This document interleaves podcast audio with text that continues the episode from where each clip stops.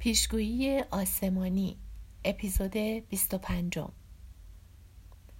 راه شمال از میان جنگلی انبوه میپیچید و در امتداد چند نهر بزرگ پیش می‌رفت که پدر سانچز می‌گفت از شاخابه های آمازونند. صبح زود بلند شده بودیم و خداحافظی شتاب زده با جولیا کردیم. بعد با ماشینی که پدر سانچز به آریه گرفته بود و لاستیک های بسیار بزرگ داشت راه افتادیم. هرچه جلوتر می رفتیم بر ارتفاع زمین کمی افسوده می شد و درختها بزرگتر می شدند و فاصلهشان بیشتر. به سانچز گفتم اینجا شبیه زمین اطراف ویسینته است. لبخندی به من زد و گفت وارد زمینی شده ایم که پنجاه مایل طول و حدود 20 مایل عرض دارد و با جاهای دیگر تفاوت دارد و انرژی بیشتری می دهد. تمام راه تا ویرانه های سلستین همینطور است. تمام اطراف این ناحیه پوشیده از جنگل یک دست و ناب است. در سمت راست آن دور دورها در حاشیه جنگل قطعه زمین بیدرخت به چشمم خورد. با دست به آنجا اشاره کردم و پرسیدم آنجا کجاست؟ سانچز گفت آنجا طرح دولت برای توسعه کشاورزی است. با بلدوزر گستره وسیعی از درختان را انداخته و روی هم تلمبار کرده بودند که بعضی از آنها هم اندکی سوخته بود. گله گاو در میان علفهای وحشی بی هدف می چریدند و لایه سطحی زمین را می فرسودند. وقتی از کنارشان رد شدیم چندتایی متوحش از صدای ماشین به سمت ما نگریستند چشمم به قطع زمین دیگری افتاد که تازه با بولدوزر صاف شده بود و چنین دستگیرم شد که این توسعه دارد به طرف درخت های عظیمی که ما از میانشان میگذشتیم روی می آورد. گفتم وحشتناک است. سانچز گفت همینطوره. حتی کاردینال سباستیان هم با این کار مخالف است. یاد فیل افتادم. شاید اینجا همونجا باشد که او سعی می کرد از آن محافظت کند. چه بلایی سرش آمده بود؟ ناگهان دوباره یاد دابسن افتادم. کنور گفته بود که دابسن می‌خواسته به مسافرخانه بیاید. چرا کنور آنجا آمده بود تا این حرف را به من بگوید؟ حالا دابسن کجا بود؟ از پرو اخراج شده بود؟ زندانی شده بود. این مسئله که وقتی یاد ویل افتادم خود به خود تصویری از دابسن در ذهنم جا گرفته بود از نظرم مخفی نماند. پرسیدم تا هیئت تبلیغی سباستیان چقدر راه است؟ سانچز جواب داد حدود یک ساعت. حالا بارد چطوره؟ گفتم منظورت چیه؟ گفت منظورم این است که میزان انرژیت از چه قراره؟ گفتم فکر می کنم بالاست این همه زیبایی در اینجا می بینم پرسید درباره صحبتی که ما سه نفر دیشب داشتیم نظرت چیه؟ گفتم فکر می کنم حیرت انگیز بود گفت فهمیدی که چه اتفاقی می افتاد؟ گفتم منظورت شیوهی بود که اندیشه ها در وحله های مختلف در هر یک از ما می جوشید؟ آره اما معنی بسیار مهمتر آن را می‌گویم. گفتم نمی‌دانم. خب دربارهش فکر کردم. این شیوه ارتباط آگاهانه که در آن هر کس تلاش می کند به جای آنکه بر دیگران اعمال قدرت بکند بهترین جلوه ها و جنبه های آنها را ظاهر کند حالت و موضعی است که تمامی نژاد بشر سرانجام اختیار خواهد کرد. فکرش را بکن که بر سطح انرژی هر فرد و آهنگ تکامل در آن مرحله تا چه اندازه اضافه خواهد شد. گفتم درسته. از خودم میپرسیدم که همچنان که سطح عمومی انرژی بالا می رود فرهنگ بشری چقدر دگرگون خواهد شد؟ طوری نگاه هم کرد که انگار انگشت روی همان سال اصلی گذاشته بودم. گفت این همان چیزی است که من هم می‌خواهم بدانم. لحظه ای به هم نگاه کردیم و می‌دانستم که هر دو منتظر هستیم ببینیم که کدام یک از ما فکر بعدی را بر زبان خواهد آورد. سرانجام سانچز گفت پاسخ به این پرسش باید در کشف و شهود نهم باشد. حتما توضیح می دهد که وقتی فرهنگ تحول و تکامل پیدا می کند چه اتفاقی خواهد افتاد گفتم این چیزی است که من هم بهش فکر می کنم سانچز از سرعت ماشین کاست. داشتیم به سر تقاطع نزدیک می شدیم و او به نظر می آمد که مردد است. کدام مسیر را در پیش بگیرد؟ پرسیدم آیا داریم جایی نزدیک سن لوئیس می رویم؟ صاف توی چشمهایم نگاه کرد. فقط در صورتی که در این تقاطع به سمت چپ بپیچیم؟ بله. چطور مگه؟ گفتم کنور بهم گفت که دابسن در نظر داشته که سر راهش به مسافرخانه سری هم به سن لوئیس بزند. فکر می کنم این حرفش حامل پیامی باشد. همچنان توی چشمهای هم نگاه می کردیم شانه هایش را بالا انداخت و گفت نمی‌دانم. مستقیم ترین راه به ایکیتوس صاف رو به جلوست. فقط به دلیلی احساس تردید کردم. لرزشی بر همه وجودم مستولی شد. سانچز یکی از ابروهایش را بالا برد و نیشخند زد و گفت به گمانم بهتر است از راه سن لوئیس برویم.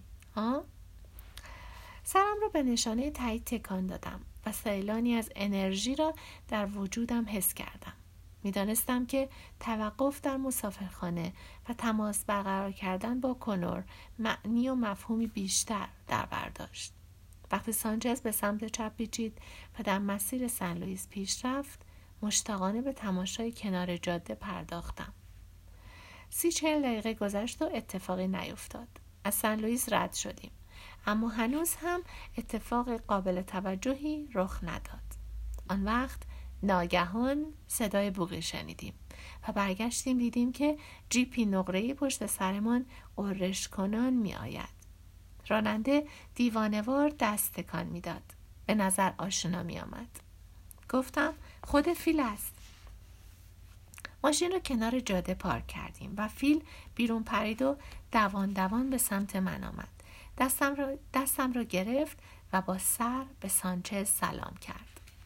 گفت نمی‌دانم شما اینجا چه کار می‌کنید اما جلو پر از سرباز است بهتر است برگردید و همراه ما منتظر باشید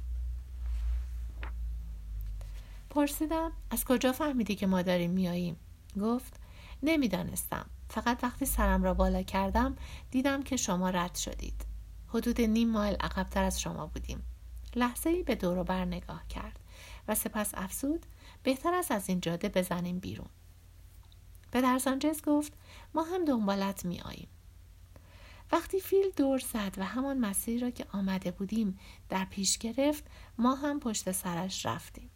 به جاده دیگر در سمت شرق پیچید و به سرعت پارک کرد. از پشت انبوهی درخت مرد دیگری به استقبال ماشین آمد. نمی توانستم آنچه را می بینم باور کنم. خود دابسن بود. از ماشین پیاده شدم و به طرفش رفتم. او هم از دیدن من تعجب کرد و گرم و پرشور مرا در بغل گرفت گفت چقدر خوشحالم از دیدنت جواب دادم. من هم همینطور. فکر کردم تیربارانت کردند. دابسن با دست چند بار آهسته به پشتم زد و گفت نه به گمانم بی خودی وحشت کردم. آنها فقط بازداشتم کردند. بعدش هم یکی از مقامات که گوشه چشمی به کتاب خطی داشت دستور داد آزادم کنند. از هنگام آزادی تا حالا یک نفس دویدم مکس کرد. لبخندی به رویم زد. گفت خوشحالم که سالم و زنده ای. وقتی فیل به هم گفت که تو را در وسینته ملاقات کرده و بعد خودش دستگیر شد هزار جور فکر به سرم زد. اما باید میفهمیدم که باز هم به هم می‌رسیم. کجا دارید می‌روید؟ گفتم می‌رویم دیدن کاردینال سباستیان. فکر می‌کنیم می‌خواهد کشف و شهود نهم را از بین ببرد. دابسن سرش را تکان داد و می‌خواست چیزی بگوید اما پدر سانچز از ماشین پیاده شد بی معطلی آن دو را به هم معرفی کردم دابسن به سانچز گفت فکر می کنم اسم شما در لیما وقتی به گوشم خورد که می‌گفتند دو تا کشیش را بازداشت کردند. پرسیدم پدر کارل و پدر کوستوس؟ بله به نظرم اسمهایشان همین بود. سانچز فقط به ملایمت سرش را تکان داد. لحظه ای تماشایش کردم. آن وقت من و دابسن چند دقیقه به شرح تجربه ها و ماجره های پس از جداییمان پرداختیم. او گفت که همه کش... هشت تا کشف و شهود را خوانده است و می‌خواست چیز دیگری هم بگوید اما به نظر نگران و دلواپس می آمد که من حرفش را قطع کردم و گفتم کنور را ملاقات کرده ایم و او برگشته به لیما دابسن گفت احتمالا خودش را هم بازداشت می کند. متاسفم که نتوانستم به موقع خودم را به مسافرخانه برسانم. اما می‌خواستم اول بیایم به سن لوئیس تا دانشمند دیگری را ملاقات کنم. معلوم شد که نمی‌توانم پیدایش کنم اما به فیل برخوردم و به سانچز پرسید و به چی؟ دابسن گفت شاید بهتر از جایی بنشینیم و حرف بزنیم. ممکن است باورتان نشود. فیل نسخه پیدا کرد که بخشی از کشف و شهود نهم بود. هیچ کس حرکتی از خود نشان نداد. پدر سانچز پرسید نسخه ترجمه شدهش را پیدا کرد؟ بله. فیل از آن وقت حالا مشغول انجام کاری در ماشینش بود و اکنون داشت به طرف ما می آمد. ازش پرسیدم تو بخشی از کشف و شهود نهم را پیدا کردی؟ گفت راستش پیدا نکردم به هم دادند. بعد از اینکه من و تو را دستگیر کردند مرا به شهر دیگری منتقل کردند. نمی‌دانم کجا بود. مدتی که گذشت سر و کله کاردینال سباستیان پیدا شد. مرا درباره فعالیتم در ویسینته و تلاشهایم برای نجات جنگل ها مورد بازجویی قرار داد. از این کارها سر در نمی آوردم تا اینکه یکی از نگهبانها بخشی از نسخه کشف و شهود نهم را به من داد. نگهبان آن را از یکی از افراد سباستیان که ظاهرا همین اواخر ترجمهش کرده کش رفته بود. این بخش درباره انرژی جنگل های قدیمی حرف می‌زند. از فیل پرسیدم چی می‌گوید؟ لحظه ای مکس کرد و به فکر فرو رفت. لذا دابسن دوباره خواهش کرد که بنشینیم. ما را, ما را با خود جایی برد که برزنتی وسط محوطه بیدرخت ناتمامی پهن شده بود. جای زیبایی بود. ده دوازده درخت گنده دایره‌ای به قطر نه متر تشکیل داده بودند. داخل دایره را بوته هایی با رایحه‌ای بسیار قوی و سرخص هایی با ریشه های بلند با درخشان ترین رنگ سبزی که در عمرم دیده بودم فرا گرفته بود. روبروی هم نشستیم. فیل چشم به دابسن دوخت.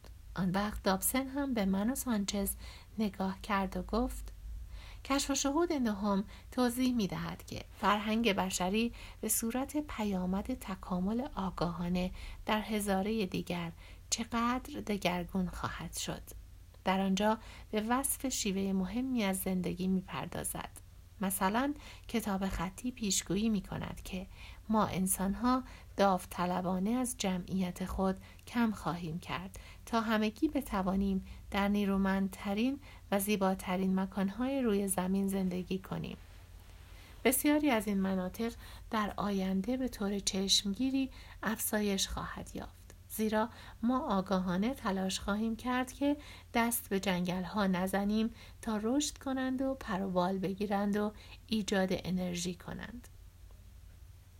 او ادامه داد بر پایه کشف و شهود نهم تا عواست هزاره دیگر انسانها عموما در میان جنگل ها و درختان 500 ساله و باغهای بسیار منظم و آراسته زندگی خواهند کرد که البته بر اثر پیشرفت باور نکردنی و اجاب انگیز تکنولوژی رفتن از آنجا به مناطق شهری نیز بسیار سهل و کوتاه خواهد بود. تا آن هنگام وسایل بقا مواد غذایی و پوشاک و حمل و نقل کاملا خودکار و ماشینی شده و در اختیار همگان قرار خواهد گرفت. نیازهایمان بدون رد و بدل کردن هیچ پولی کاملا برآورده خواهد شد.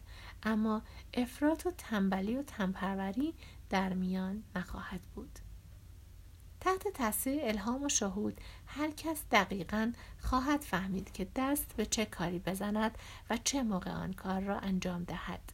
و این کار به طور هماهنگ با کارهای دیگران سازگار خواهد شد.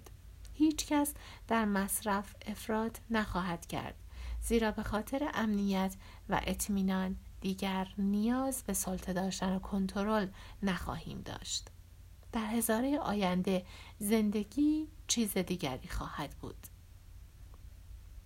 و ادامه داد بنا به گفته کتاب خطی حس هدفمندی و قایت اندیشی ما در زندگی بر اثر جوشش و جهش تکامل ما و با شادی و شعف ناشی از دریافت حس الهام و شهود با نظاره مستقیم شگفت شکفتگی سرنوشتمان ارضا خواهد شد. کشف و شهود نهم دنیایی را تصویر می کند که در آن هر فرد کمتر به این در آن در می‌زند و بیشتر هوشیار و آگاه می شود. حتی برای رؤیای معنیدار و مهمی که در آینده پیش می آید آماده و گوش به زنگ است.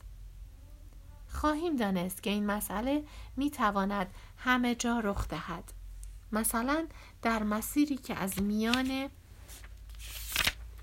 جنگل پیچ و تاب می‌خورد یا روی پلی که از فراز دره تنگ و عمیقی میگذرد می توانید رویارویی های انسانی را در نظر مجسم کنید که این همه معنی و اهمیت داشته باشد؟ فکرش رو بکنید که وقتی دو نفر برای اولین بار یکدیگر را ملاقات می کنند چه اتفاقی می افتد؟ هر یک ابتدا میدان انرژی آن دیگری را مشاهده خواهد کرد که هر نوع زرنگی و ترفند را رو می کند.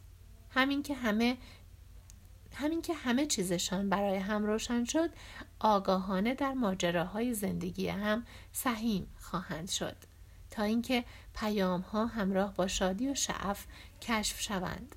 پس از آن هر یک دوباره به سفر فردی خود ادامه خواهد داد.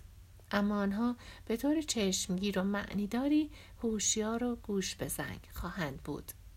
در سطحی نوین به ارتعاش در خواهند آمد و از آن پس با دیگران تماس خواهند گرفت. به شیوهی که پیش از ملاقاتشان ممکن نبود. همچنان که به دابسن انرژی می‌دادیم او زبانش فسیح تر می شد و از شرح و توصیف خود از این فرهنگ نوین بشری بر سر شوق می آمد و هرچه می گفت نشان از حقیقت داشت. من شخصا تردید نداشتم که او از دنیایی ممکن و دسترس پذیر سخن می‌گوید.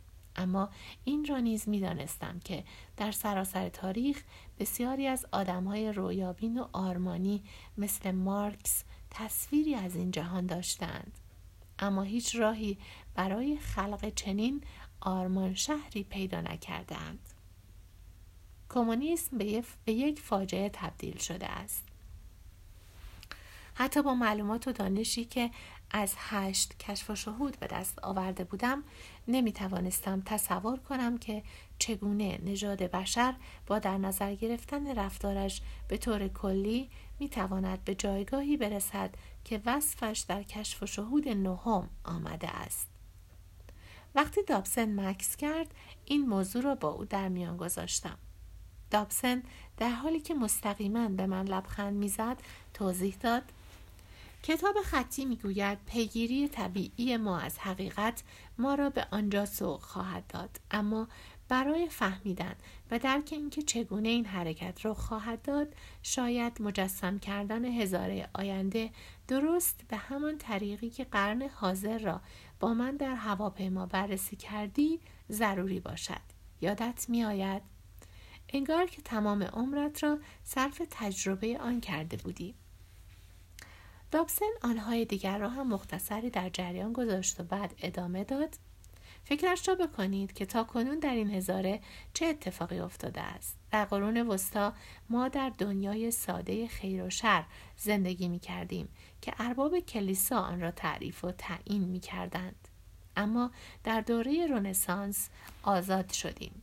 می‌دانستیم که باید دست بشر در جهان بازتر از آن باشد که کشیش ها می‌گویند و می‌خواستیم همه داستان را بدانیم. آن وقت علم را معمور کردیم تا موقعیت واقعی ما را کشف کند اما وقتی این تلاش پاسخهایی را که در آن در جا به آنها نیاز داشتیم برایمان برمغان نیاورد بران شدیم که کنار بیاییم و اخلاق و وجدان کاری نوینمان را به همان دل مشغولی تبدیل کردیم که واقعیت را جنبه دنیوی میبخشید و رمز و راز را از صحنه جهان ترد می کرد. اما حالا می توانیم واقعیت آن دل مشغولی را ببینیم. می توانیم ببینیم که دلیل راستینی که پنج قرن وقت صرف کردیم تا تکیگاه های مادی برای زندگی بشر پدید بیاوریم قرار بود صحنه را برای چیز دیگری آماده کند برای شیوهی از زندگی که راز و رمز را دوباره جان می بخشد و به صحنه می آورد. این همان, همان است که اطلاعاتی که اکنون از روش علمی حاصل شده است به آن اشاره می کند. بشر باید در روی این سیاره آگاهانه رشد و تکامل پیدا کند و بنا به گفته کشف و شهود نهم همچنان که شیوه تکامل و تحمل و تحول را می آموزیم و مسیر خاص خود را از حقیقتی به حقیقتی دیگر. دنبال می کنیم فرهنگ کلی به شیوهی بسیار قابل پیش بینی دگرگون خواهد شد. تابسن مکس کرد. اما هیچ کس حرفی نزد. معلوم بود که می‌خواستیم بیشتر از این بگوید.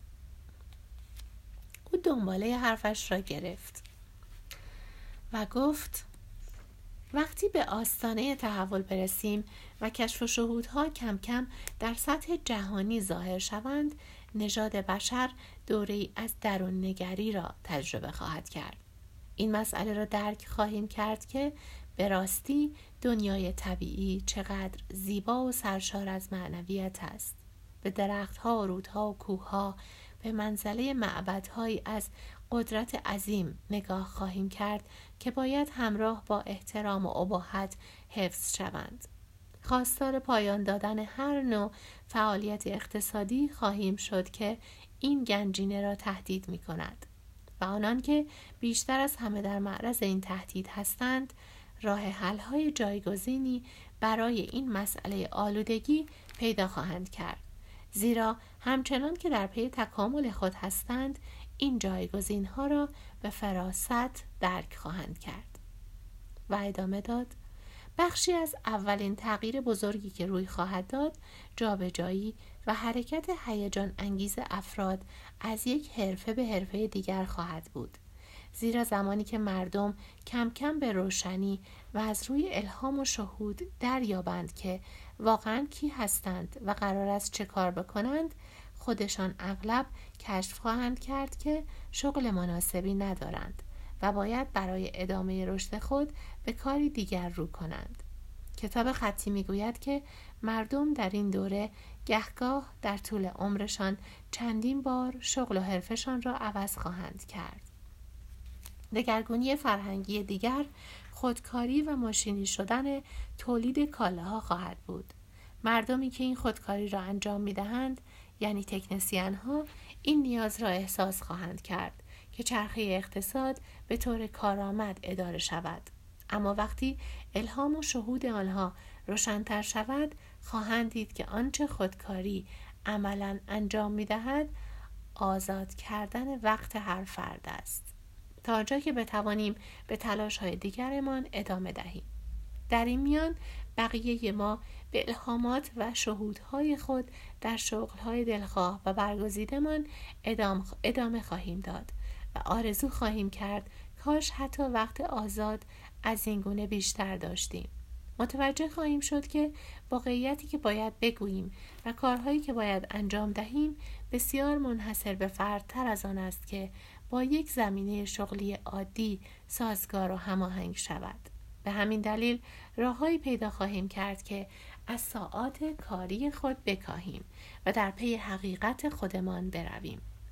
دو یا سه نفر به کاری خواهند پرداخت که معمولا به آن کار تمام وقت می‌گویند. آنهایی که جایشان را خودکاری و ماشین گرفته است با این روند آسانتر می توانند کارهای اقلا نیمه وقت پیدا کنند. پرسیدم اما مسئله پول چی می شود؟ نمی توانم باور کنم که مردم درآمدهایشان را داوطلبانه کاهش دهند. دابسن گفت اوه مجبور نیستیم این کار را بکنیم. کتاب خطی می‌گوید درآمدها ثابت خواهند ماند. برای اینکه مردم به خاطر کشف و شهودها و درون بینی هایی که فراهم می کنیم به ما پول می دهند. زدم زیر خنده. چی؟ لبخندی زد و مستقیم به من نگاه کرد. کتاب خطی می‌گوید که وقتی چیزهای بیشتری درباره پویایی ها و پویش های انرژی جهان کشف کنیم آن وقت خواهیم دید که وقتی چیزی را به کسی می دهیم واقعا چه اتفاقی می افتد. درست همین حالا تنها اندیشه معنوی درباره بخشش برداشت کوته بینانه اشریه یا مالیات ده یک دینی است نگاه خیرش را به طرف پدر سانچز حرکت داد چنان که می‌دانید نظر کتاب مقدس درباره اشریه به صورتی بسیار عادی به عنوان حکم شرعی به عنوان حکم شرعی بخشیدن ده درصد از درآمد شخص به کلیسا تفسیر شده است. عقیده که در پشت این نهفته این است که هرچه می دهیم به دفعات عوضش را خواهیم گرفت. اما کشف شهود نهم توضیح می دهد که بخشش واقعا یک اصل جهانی حمایت است. نه فقط برای کلیسا بلکه برای هر فردی. وقتی می دهیم به دلیل تأثیر متقابلی که انرژی در جهان می‌گذارد عوضش را می گیریم. به یاد داشته باشید وقتی انرژی را به فرد دیگری منتقل می کنیم در ما خلایی ایجاد می کند که در صورت برقراری ارتباط دوباره پر می شود. پول دقیقا همین کار را می کند. کشف و شهود نهم می گوید که همین که به طور پایدار شروع کردیم به دادن آن همه بیشتر از آنچه از دست می دهیم به دست می آوریم. در ادامه حرفایش گفت و بخشش های ما باید نصیب کسانی شود که واقعیتی معنوی به ما عرضه کردند. وقتی مردم درست به موقع وارد زندگی ما می شوند تا پاسخهایی را به ما بدهند که به آنها نیاز داریم ما هم باید به آنها پول بدهیم. بدینسان است که شروع به تکمیل درآمدهایمان خواهیم کرد و از دست حرفه هایی که محدودمان می کند آسوده خواهیم شد. وقتی تعداد بیشتری از مردم در این نظام اقتصادی معنوی مشغول کار بشوند انتقال واقعی به فرهنگ هزاره بعدی را شروع خواهیم کرد. از مرحله تکامل به دستیابی به شغل واقعی خود حرکت خواهیم کرد و به مرحله وارد خواهیم شد که به خاطر رشد و تکامل آزادانه و عرضه حقیقت یگانه خود به دیگران حقوق دریافت کنیم. به سانچز نگاه کردم جدی و مشتاقانه گوش می‌داد و شاد و بشاش می نمود. به دابسن گفتم بله این رو کاملا می‌فهمم اگر همه, اگر همه, همه شرکت کنند و در آن سهیم شوند آن وقت پیوسته در حال بدبستان خواهیم بود و این کنش متقابل این مبادله اطلاعات به کار همگانی و به سمتگیری جدید اقتصادی ما تبدیل می شود. پولمان را مردمی پرداخت می کنند که با آنها تماس برقرار می کنیم. در آن صورت این موقعیت باعث می شود که حمایت های مادی زندگی کاملا خودکار شوند. برای اینکه بیشتر از آن سرمان گرم خواهد بود که مالک این سیستم ها باشیم یا آنها را اداره کنیم. ما خواستار خودکار شدن تولید مادی خواهیم شد و آن را شبیه خدمات رفاهی اداره خواهیم کرد. شاید هم در آن صاحب سهم خواهیم بود. اما موقعیت دست ما را در گسترش آنچه اینک به آن اصر اطلاعات می‌گویند باز خواهد گذاشت. درست همکنون مهمترین مسئله برای ما این است که دیگر می‌فهمیم کجا داریم می‌رویم. ما تا کنون نتوانسته ایم محیط زیست را نجات دهیم و کره زمین را دموکراتیک و شکم فقرا را سیر کنیم. برای اینکه مدت هاست گرفتار ترس کمیابی و قحطی و ضرورت کنترل بوده ایم و نتوانسته ایم خود را از دست آنها خلاص کنیم تا اینکه بتوانیم به دیگران بدهیم. به این دلیل نمی توانستیم از دستش خلاص شویم که هیچ چشماندازی از یک زندگی دیگر نداشتیم. حالا به یقین می توانیم به فیل نگاه کرد. ولی مگر به منبع ارزان انرژی احتیاج نداریم فیل گفت انرژی همجوشی هسته‌ای، ابررسانه ها، هوش مصنوعی، تکنولوژی خودکاری احتمالا چندان دور از ما نیست. مخصوصا حالا که این آگاهی و دانش را داریم که چرا این کار را می کنیم. دابسن گفت درست است. مهمترین کار این است که ما حقیقت این شیوه زندگی را درک کنیم. در اینجا در روی این سیاره به این دلیل زندگی نمی کنیم که برای تسلط امپراتوری راه بیاندازیم. برای این زندگی می کنیم که رشد و تکامل بیابیم. پول دادن به دیگران به خاطر بینش و کشف و شهودهایشان این دیگرگونی و تحول را آغاز خواهد کرد و آنگاه هرچه بخش های بیشتر و بیشتری از اقتصاد خودکار شوند پول به طور کلی از میان خواهد رفت. به آن نیازی نخواهیم داشت. اگر به درستی از رهنمود الهام خود پیروی کنیم آن وقت فقط چیزی را برخواهیم داشت که به آن نیاز داریم. فیل پرید وسط حرف او و گفت و این را درک خواهیم کرد که مناطق طبیعی زمین باید به خاطر منابع باور نکردنی نیرویی که دارند تقویت و محافظت شوند. وقتی فیل حرف می‌زد تمام توجهمان به او جلب شد.